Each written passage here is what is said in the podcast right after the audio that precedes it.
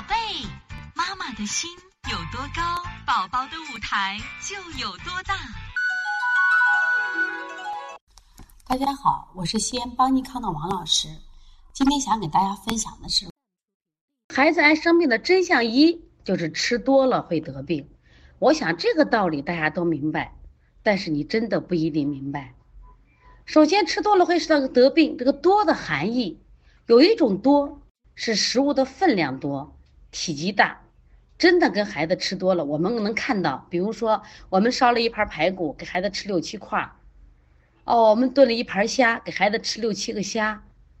那这是能看到的多。那么多了以后会引起积食，积食会咳嗽，积食会发烧。那么像这样多的疾病其实是很好处理的，只要我们给孩子在平常饮食中少吃三分饥和寒，我们经常说三分饥和寒，白菜萝卜保平安，就是给孩子要少吃一点，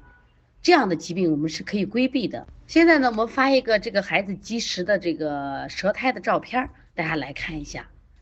那么这个小宝宝的舌苔呢，舌苔白厚，而且呢中间呢还偏黄，这就是很明显的一个积食的舌头。事实上，这个孩子当时来的时候呢，就已经有什么呀，积食发烧的症状了。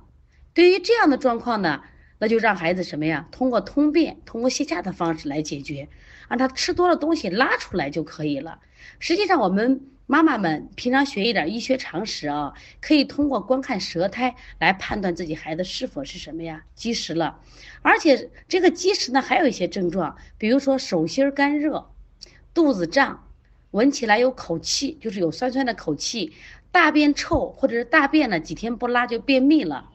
而且呢，孩子睡眠变得差了，这都是孩子有积食的症状。第一种多，大家能看得见，确实给孩子吃多了。大家也知道，我们临床中有些家长说呀，王老师不好意思，昨天给娃肉吃多了，孩子病了。你知道的，像这种情况给孩子少吃就行了。但是今天我想在这里想讲的另一种多，是一种隐藏的多，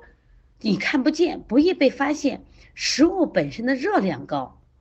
你比如说巧克力、蛋糕。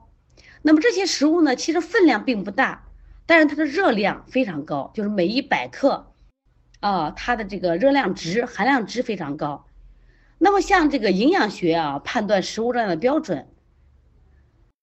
就是一般说每一百克小于四十卡路里，就是我们指的大卡啊，或者是换成千焦耳，一一百六十七千焦耳的为低能量食品。如果高于四百大卡，然后是高于一千六百七十千焦耳的为高能量食品。那么你学会判断这个标准的话，会看这个标准判断食物的能量高低。这不是看食物的多少，也不看食物的体积大。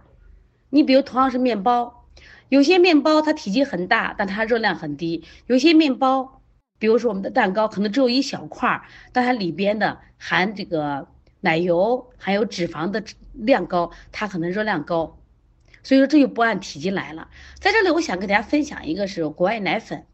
那么大家都知道中国的奶粉不安全，所以我们很多的家长啊，在选购奶粉的时候就选购国外奶粉。我们临床中发现很多孩子在喝欧洲奶粉的时候出现经常出现支气管炎、支气管肺炎，就咳嗽痰多。实际上它这个食物的热量比较高，一会儿我们来分享这个案例啊。